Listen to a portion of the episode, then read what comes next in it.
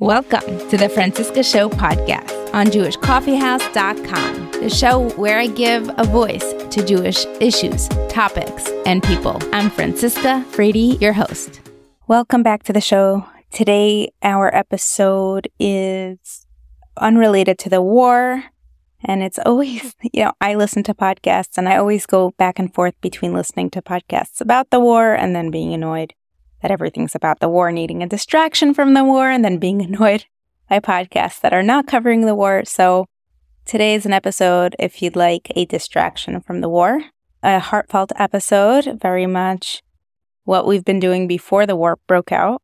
Today's episode is about adoption. I'd like to encourage you to check out our throwback episodes. I linked them in the show notes for you. One is titled there's always loss in the adoption triangle, and I always knew I was adopted. So check those out. And thank you so much for the messages that have been coming in. I really enjoyed them, and I'm happy to pass them along to the relevant parties. So keep sending them. If you enjoy this podcast, tell me, tell your friends, tell your family. This is how we grow the show. This is a Jewish Coffee House podcast, so check out the other shows on the Jewish Coffee House Network. Here we go. Welcome to the show, Dr. Sherri Wise from Toronto. Thank you. It's lovely to be here. So tell us a little bit about yourself religiously and professionally, and then we'll get into your story. I have been a teacher in Beis Yaakov high schools since 1989. I have taught English for the most part, and I am currently teaching at a school called Tiferes Beis Yaakov I finished my doctorate in English. I went back to school. I defended in 2017 and then I returned to Tiferes. I've been very happy there. I'm the mother of seven. I'm also a Balas Tshuva. My husband and I became frum when we were in our early twenties. How were you raised? My parents were very proud Jews, but they were not observant Jews. They sent me to Sunday school. I grew up in, in the Reform tradition, if you can call it that. And I still had, despite that, a very, very strong sense of my own identity as a Jew. When I went to high school, I went to a French Canadian high school. I was educated in French and I was actually the only Jew in that high school. And maybe in some ways this even strengthened uh, my sense of my myself as a Jew. I got involved in the labor Zionist movement as a teenager. And this was one of the steps actually towards becoming frum. I, I learned uh, to love Eretz Yisrael. And then I met my in-laws, my future in-laws who were survivors of the Holocaust. And meeting them had a huge impact on me. My parents had been born in Canada. I had never met survivors and meeting them and hearing their stories really cemented my decision in my late teens to lead an observant life. So I, I was very influenced by Emil Fackenheim. Uh, he wrote a book, God's Presence in History, in which he talks about the 614th commandment, which is not to allow uh, Hitler Yamach Shmo a posthumous victory. And I, I took that very much to heart.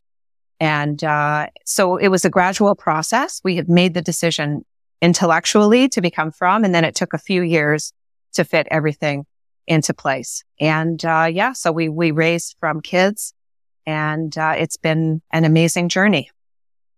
Thank you for taking us through that. You have reached out to me because you have a super fascinating story, a very unique one, and you are writing a series in a very well known magazine. So we wanted to get the audio form. Yes. Okay. Um, so yeah, the series started appearing in Ami magazine. It was last Pesach and there were several groups of installments that I submitted and there was really a very, very strong response to it. People were very excited. The editor, Rechi Frankfurter, is always after me. She wants to know updates. People stop me in the street. Literally, they want to know updates about the story. So what happened was I was adopted as a newborn and raised, as I said, by my wonderful parents. And I was never into finding out about my birth mother, which was just not something that interested me. I had a wonderful relationship with my mother. And then when I married my husband, I adored my mother-in-law. So I was very, very blessed. I had two mothers. So I wasn't one of these people where I felt like there was some sort of a void in my life because I didn't have this biological connection. I really was not very interested. So what happened was it was just a very, very strange story in terms of Hashgacha Pratis. After I finished my doctorate, I did not want to stay within the university. I wanted to do something else. I felt like I just had enough. I started doing a different kind of writing. Instead of academic writing, I started doing memoir writing, creative writing, and I took some courses through the university. And one of the courses was a memoir course. And every week I had to come up with a thousand words. I would write about being bullied as a child. I told a story about that. I told a story about finding out that I was adopted when I was a little girl. So I just, I came up with different stories, but it was a pressure. Every week I needed a new story. One of the weeks I had written like this first part of an adoption story. And then what I did is I created like a cliffhanger. Like I made it seem that there was new information and there really wasn't, but it was just fun to do this cliffhanger. It ended in a way like, this was all I knew until kind of dot, dot, dot. Not as cheesy as that, but you get the point. Anyways, I needed to come up with the second story and I had no story. So I did what I do when things are not going well. And I started whining about it to my family and my son. Um, he heard me kvetching and I had read him the first piece, which was basically a piece where I reflected on being adopted and how I processed that information differently as a child and then as a teenager and then as a frum woman. And so he said, you know, mom, if you're, if you're really stuck with this story, three years ago, I did do that ancestry DNA thing and I connected with this really very lovely woman. She's very refined and maybe she can help you with the story. I think, I think she's maybe a cousin. We share 14% DNA. Hold on. You did the, the 23andMe or your Absolutely not. My son did, but he didn't tell okay. me. He had done it three years before. So first I was thinking like, you did this and you didn't tell me and you're talking to someone and you're not telling me, but whatever. We'll put a pin in that. And then he said, look, I'll just, I'll give you, I'll give you with the, I'll send the email correspondence. I corresponded with her. She's very lovely. So he forwarded the correspondence. Now, the one thing that I had found out is after my mother had been gone for 10 years. I wrote away for my, my, my records, the adoption records. And I had one idea in mind. I wanted to just say thank you to my birth mother. That's all I wanted. I didn't want a relationship, but I figured she's probably near the end of her life at this point, eh, given my age. And I thought if she's still alive, I would just like her to know that I made good use of the gift of my life because I always had this sense every year on my birthday, the first thing I would do, I'd wake up, say Moda Ani, and I would always think about my birth mother. And I would wonder, does she remember? Does she know that today is like the day that she gave birth to a little girl? And that's it. And then I wouldn't think about her the whole year. But I thought, you know, before she dies, maybe I should say thank you because I do have tremendous hakaras hatov that I'm alive. I had written away and the one thing I, and I showed that I was willing to be contacted by her if she was alive. And then I heard nothing. So I just forgot about it. But the one thing I did learn was that her name was Laura Lynn. That's what I knew. Her name was Laura Lynn. So when my son forwarded the correspondence to me on one of the emails, there was the subject line that said Laura Lynn. And I thought, oh my gosh, it's not such a familiar name. So I said to my son, sweetie, like, who is this Laura Lynn? And he said, oh yeah, that's this lady's mom. So I opened up the picture and the, the woman, I have the picture here, but the woman in the picture looked exactly like me when I was 20, except she had red hair. And the one detail I knew about my birth mother was that she had red hair and the little baby that she was holding was my sister, Tracy. So uh, in that moment, it was really, it was a huge, it shook me up because I think I had persuaded myself that biology doesn't count for anything. I felt very conscious, especially as a Balas Tshuva. I felt very conscious that I was always choosing. Like I chose to be frum. I chose this life, right? I felt very empowered by all the choices that I had made. So I thought I am who I am based on all my choices. I didn't think that I was who I was at all just because of DNA. I didn't think DNA was that important. But when I saw the picture, it was shocking because I looked so much like her. Anyways, I had a very big decision to make, which was whether to get in touch with this woman, Tracy, or not. My son had told her that I was not interested in a relationship. That's what he had understood. So she had been like very private. She did not try to reach out to me. So I felt like in that moment, it was really a super bechira moment. Like I could go this way or I could go this way. I could shut the laptop and just pretend this never happened. Or I could like trust Hashem that, that I was meant to be shown this for a reason and go forward. So I chose to go forward. And that's how I found my sister, Tracy. And you needed a story for your class. I needed a story and boy, did I get a story. That was, oh, that was amazing. I had to write it very quickly. But yeah, that was definitely a worthy sequel. But who knew? Who knew? Like it was just the, the craziness of the way that it happened. I always feel like the Abishter has a sense of humor and just the timing of it was so funny. But I did reach out to my sister and it, I mean, it's not like we had an immediate connection because we were just doing things over Zoom. But when we met in person, we knew that it was love. Like we felt very, very, very connected to one another. And she's my sister and I speak to her every day and I love her. And I, it's, it's just such a huge bracha, such a, an incredible bracha at this stage in life to be able to have this new person in my life who I trust. I feel like I can tell her everything and she'll, she'll always understand and she'll never misconstrue anything. And I never had a sister. I've had some, I've been blessed with some wonderful friends, but I've never had a sister and it's different. A sister is different. And I just feel, I feel so blessed that Hashem gave me this gift at this stage in my life. So when did this happen? When did you come across your sister? So we met for the first time. We met for, so I met her it was Adar two years ago in Adar that we first met, that we spoke.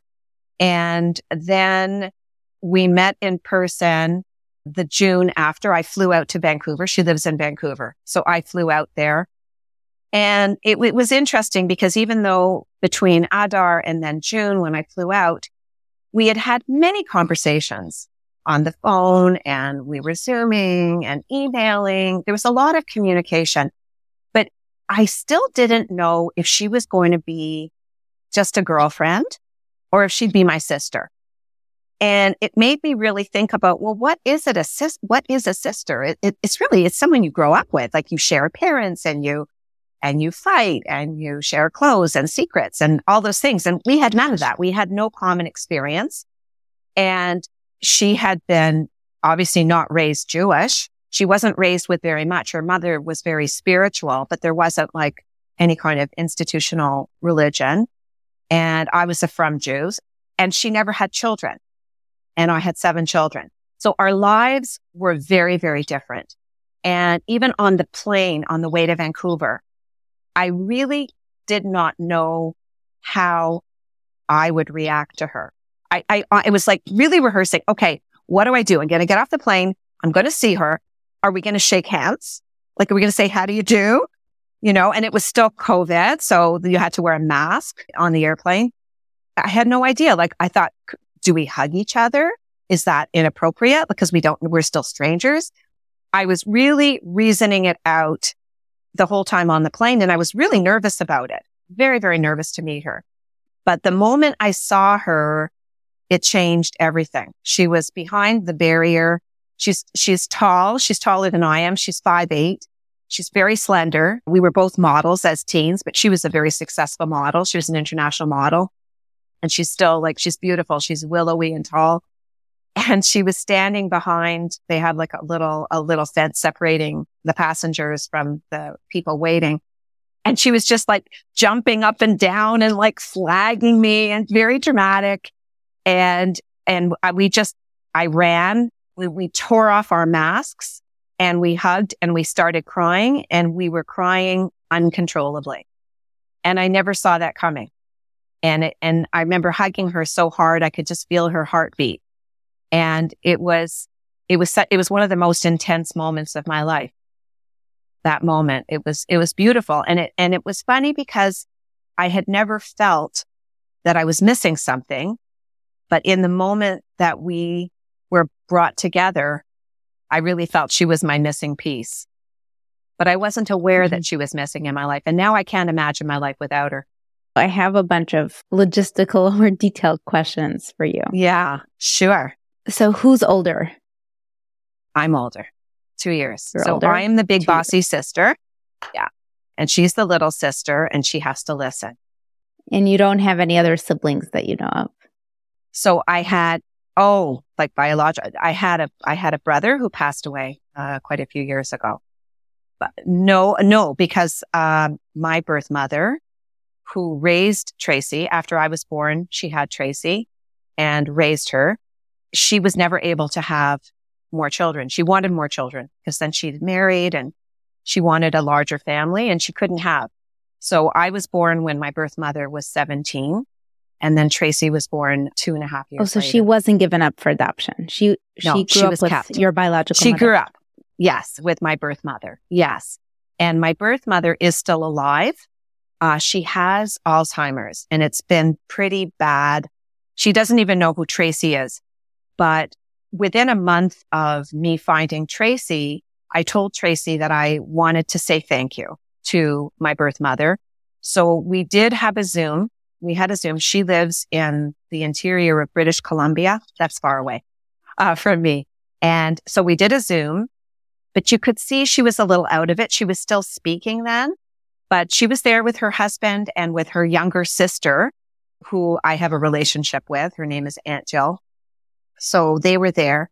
And basically I just, I told them a little bit about my life and the things that I have been privileged to accomplish in my life and that how happy I was that I had a relationship with Tracy that I said, you must be happy that your, your two girls are together now.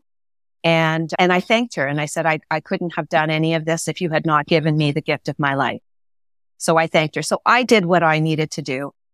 I don't feel like her response was not exactly satisfying, and, but I think that was just the illness. That was the illness. But I did what I wanted to do and, and that was fine. I, I wasn't disappointed because I really had not, I had not desired uh, to have a relationship with her. I would have felt on some level that it, No expectations. I had no expectations, but also I felt very strongly protective about my own mother, even though my own, my mother has been gone for 13 years now. I, my mother who raised me is my mother. And I would never even call my birth mother my mother. My mother is the woman who raised me and loved me. And had she given birth to me, she, she could not have loved me more than she did. So I, I felt very protective of that, even, even after she passed away. your biological mother, is she Jewish? Talk to me about that whole saga.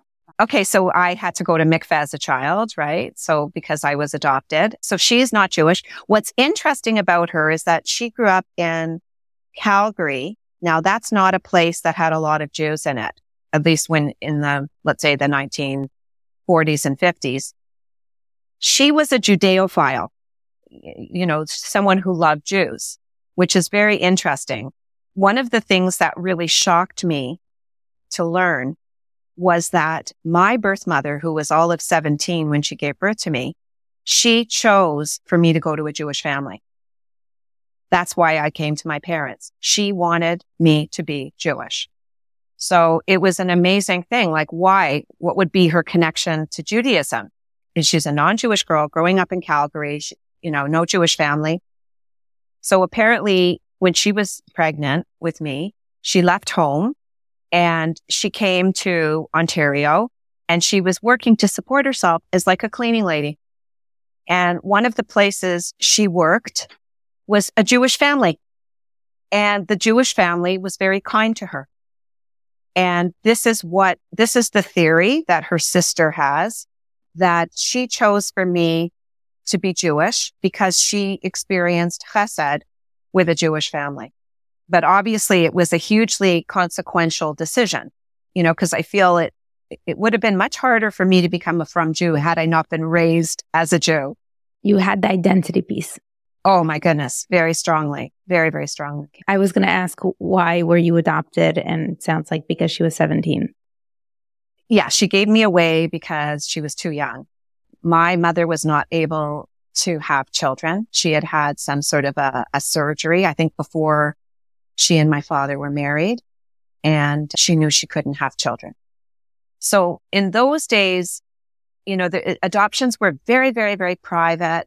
And my parents told me exactly the way you're supposed to. I remember I was four years old and I was outside playing on my bike and they called me in and they gave me this very nice explanation. You did, you didn't start out in mommy's tummy. You were adopted. We chose you. We love you. You're our daughter. We're, we're, we're your parents. And that's it. And I remember my reaction was, okay, you finished? Can I go out and play? Like it was just, it was so uninteresting to me. it was so not a big deal. I know that that's often not the case. And I'm actually part of a WhatsApp group of frum adoptees.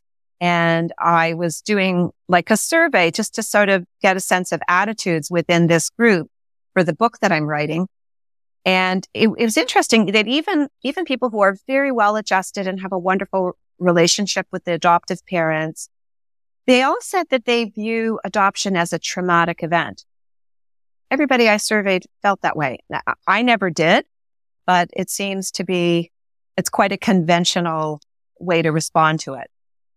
Do you know why you experience it dramatically differently from the frum ad- adoptees you've spoken to? Yeah. Surveyed? I mean, my, the survey group that I have is, is small. So I don't know how valid those findings are. But, uh, you know, this is the sort of thing I'm starting to research a little bit, the trauma of adoption. I don't know. I think some of it is just, is just within our own DNA. Some of us are born a little bit more resilient. And I've, I have always been a, a very resilient person. And I think becoming frum was also part of it in that we really internalized this idea that Hashem is taking care of us and Hashem is putting us in the situation that has the greatest potential for our own growth and development. And I guess I had really internalized that as I was processing again, the idea of being adopted, like when I encountered um, this whole birth family situation. But also I always felt, I felt blessed. I felt like my parents loved me a lot and they did their best for me. And I, you know, I had a pretty happy life. How did you becoming frum affect your relationship with your parents?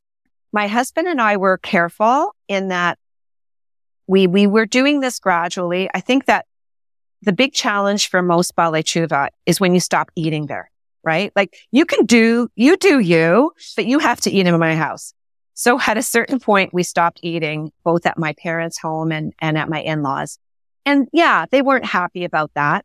I invited them to me. So e- everything was at my house and I was, I was prepared to do that. And then they were fine with that. Or I remember my mother used to have like a few little dishes she set aside so I could bring kosher bagels and we would eat them symbolically in her house. And that also mattered. But I think if you continue to be respectful to your parents and to honor them and to love them, then they can get over that. But we were nervous we were nervous. We really, we were kids who wanted to please our parents. We were of that generation. It mattered to us. We wanted to give our parents nachas. So my parents had a different vision of what my life was going to look like. And I don't think they ever imagined that I would be, you know, frum wearing a shaitel and having all these kids. My father's ambition for me was always that I would become an academic. So I did. He just didn't live to see it. I remember when I was starting, one of the times I was going to graduate school, uh, I remember going in and it was at University of Toronto and that was the university he really wanted me to go to. I went to a different university for undergrad, but then I went there for graduate school. And I remember going into a class and my father had been long gone, but I said, daddy, this one's for you. So I hope that you're, you're finally having nachas. yeah, no, so they were wonderful and we had a good relationship and listen, you know, you can read books about Teshuva and the, and the struggles. And, and my husband and I didn't go at the same pace, like most, most Teshuva. You're not going to be in lockstep with your partner necessarily.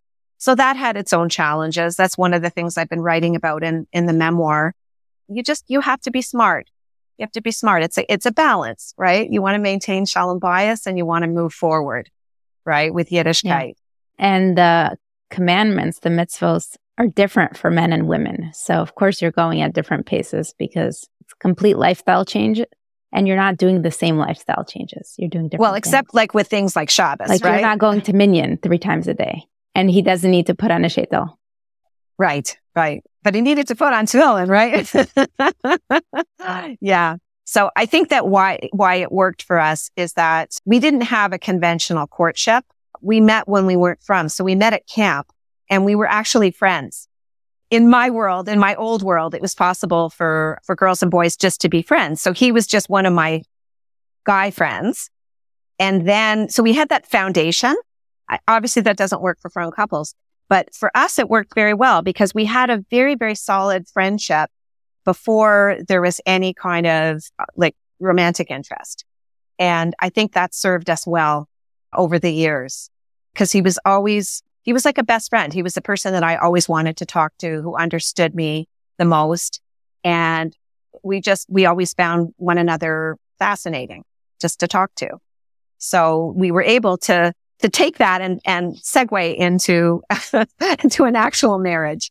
So we had a, we had a stronger foundation, I think, than some couples. My husband is quite a bit shorter than I am.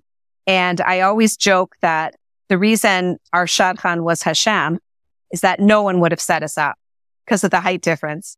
You mentioned you were a model. Was that before you were frum? Oh, yeah. Hello. Yeah. Just share a little bit about that and what it was like giving that up. Oh, not a big deal at all. I gave it up way before I was frum. I modeled in my early teens and then I got busy with school and school was more important to me. And I didn't want to ditch school to go on, you know, they're called, they were called go-sees in those days. So it, not a big deal. I mean, it, it was I guess it was fun for a while, but I wasn't serious about it. I absolutely wasn't mm. serious. I had, I had a lot of other interests and I was very, very focused on getting into university. I felt like my life would start when I, when I went to university. That was way more important to me.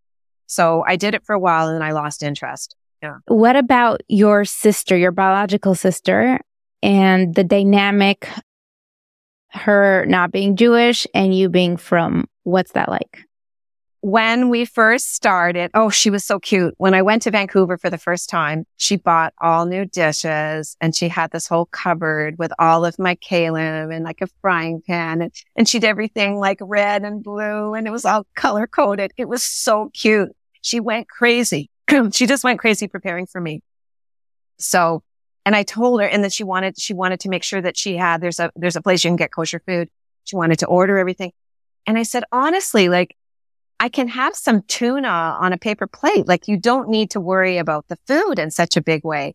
But she went nuts. I never spoke to Tracy about conversion. But after she came to visit us in Toronto, she had her first Shabbos with us and she loved it. And I took her to shul. I took her, to, I, I go to two different shuls. There's a more modern one and then there's a, a more like a frummer one, like a shtibel. So I like to toggle between them. In both places, she was greeted so warmly. I was so proud of my community. So proud because people in my neighborhood had, had read the stories and they knew, and they, she calls herself Schwester. So they knew that Schwester wasn't Jewish. And when Schwester came the first time, I'm telling you, people would like stop their cars and like Schwester, that's Schwester. Like she was a celebrity here. It was, at, I live in a very frum neighborhood in Toronto. Everybody was so lovely and welcoming. It was incredible. So she had, we had a Shabbos together and it blew her mind. She just, she fell in love with Shabbos and she met my kids. Kanina a lot of grandchildren. Everybody called her Auntie Tracy from the, I didn't tell them to do it. They did it because they're nice. I've got nice kids. And the first time my youngest son, Bara, called her Auntie Tracy, and he just did it because he's a very loving person. She started to cry because she doesn't have siblings uh, until she knew she had me. She's never, no one has ever called her Auntie. So of course, no one's called her mommy, but no one had called her auntie until my son called her auntie. And she cried because now she was an aunt. So now she's an aunt. She's a great aunt. So after that first trip, which was amazing, she goes home and, and she, of course, she experienced Shabbos. And what was funny is my, my husband was walking down our street and it's very friendly. People sit out. I guess it was summertime. And one of my neighbors said she had read the series and she had met Schwester and she said, no. So when is, uh, Schwester converting? So my husband started laughing. He says, what do you think this is? An ArtScroll story? You think it's going to be this perfect ending? Come on. Like she's not converting. She's just not Jewish, right? So he comes home. Again, the timing. I had just gotten off the phone and he tells me the story. He says, you'll never guess. One of the neighbors said, new, when is Schwester converting? And I just gotten off the phone. I said, Kenny, you won't believe this. Tracy's just told me she's converting. So she is in the process now. And obviously this is yet another thing that we share now. And it's good. It's, it's going to take a while. It's not happening right away. As, as you probably know, it's a long process, but she keeps, she keeps kosher. She dresses tznius. 90% she keeps Shabbos. She's really coming a long way. She does like two shiurim a week.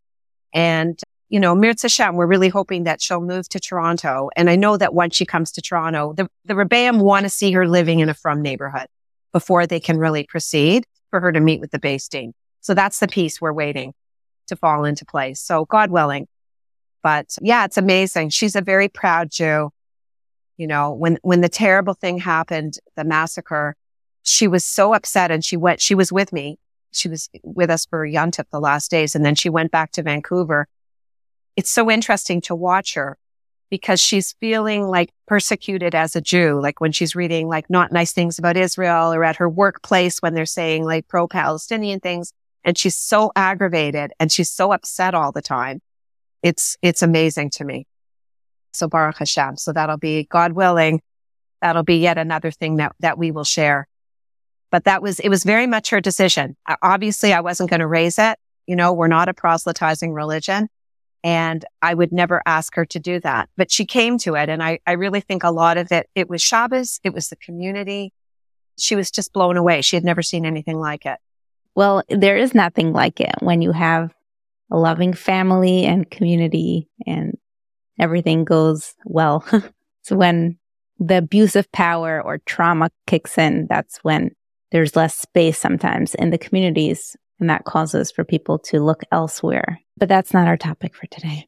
Your children, any final remarks you'd like to bring your kids into the story? I know you mentioned your son was the leading factor to you finding your sister. Uh, it's true. It's true. So yeah, they, I've just been very proud of the way they have welcomed her because it was a little weird. And I have to tell you, when I sent in that first story to Ami, where I was just being so honest about, you know, having been adopted, not everybody knew that. And it's not something I talked about. Certainly when my mother was alive, I was very secretive about it because I felt that I felt it was a slight to my mother's kavod. I never wanted to, and because my mother was very private about it. So it took me until 10 years after she had died before I felt like I could talk about it.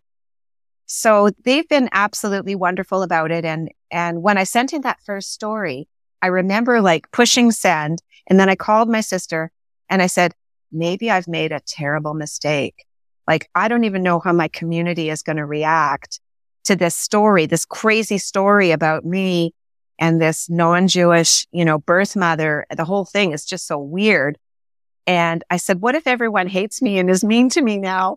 And she was so cute. She said, I'm not going to let anyone be mean to my Schwester. She said, you're going to come and you're going to move in with me and you're going to bring all of your kids and you can even bring your dog.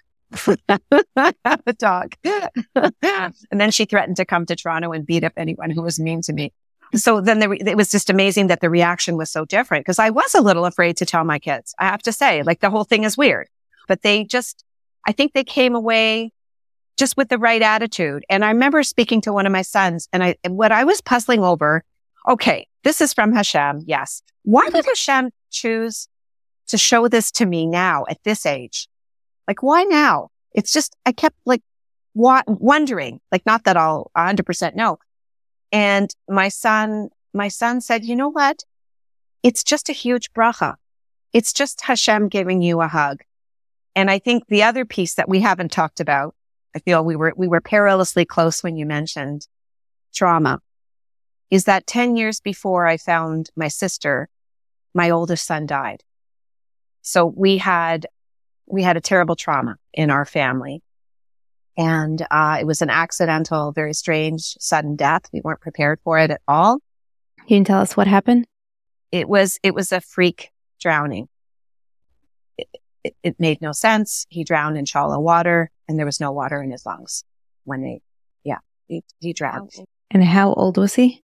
He was 33 and he left three little kids. So that was such a shock that at the time, probably for the first year, I honestly felt that I would never be happy again.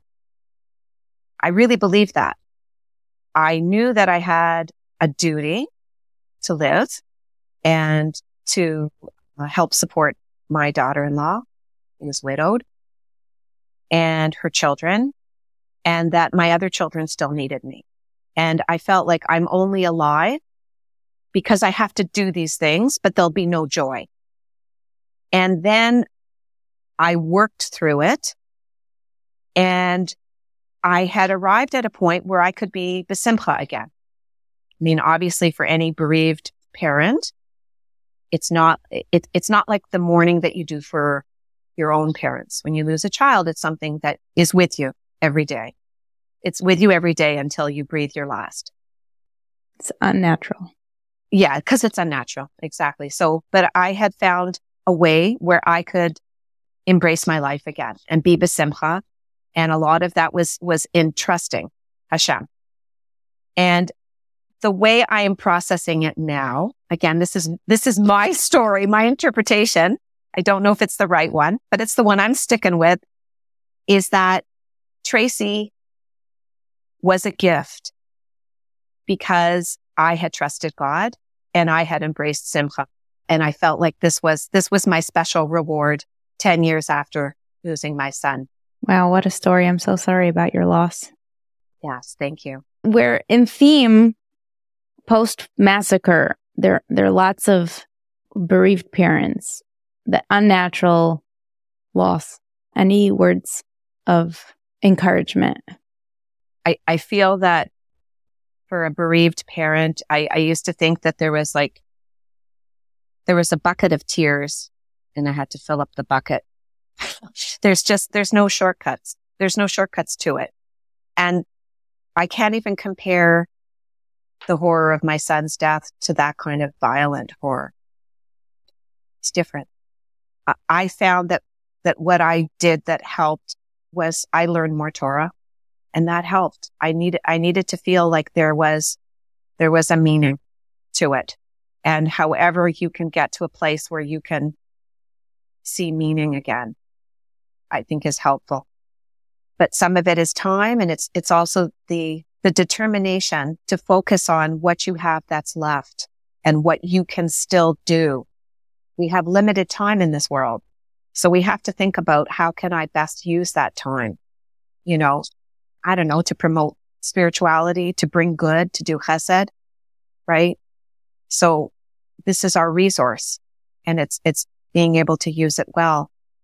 But it, t- it takes a long time and it's, it's not something that's, that's ever resolved. And I can't, I frankly, I can't even imagine the idea of, of losing a child in such a, a terrible, violent fashion. I can't, I can't imagine. Thank you so much, Sherri, for reaching out, for sharing your story. I hope you feel like you've shared more than you were planning to. yes, certainly. Yeah. Good luck with the book and keep us posted. Thank you so much. Yeah. Mirz Hashem. I hope it'll be done in a year. It's, it's called A Matter of Choice, a story of faith, loss, and sisterhood. Thank you so much. Thank you for listening until the end. I have requests to do episodes with adults who lost a parent as a child as well as widows and widowers. So if you would like to volunteer or you have a suggestion, please do reach out. reach out anyway because I love hearing from you. I love hearing your comments and feedback. And just stay strong because all we have is our morale. Half the battle with this war is the psychological warfare and the games they're playing with our minds. And we cannot let them win. We need to keep morale high. We have to support each other. We have to uplift each other. If you need uplifting, my music is out there. My podcasts are out there. You can go listen to some of the older episodes. But keep spreading the light, keep spreading the positivity, whatever positivity there is at this moment. Be safe. See you next time.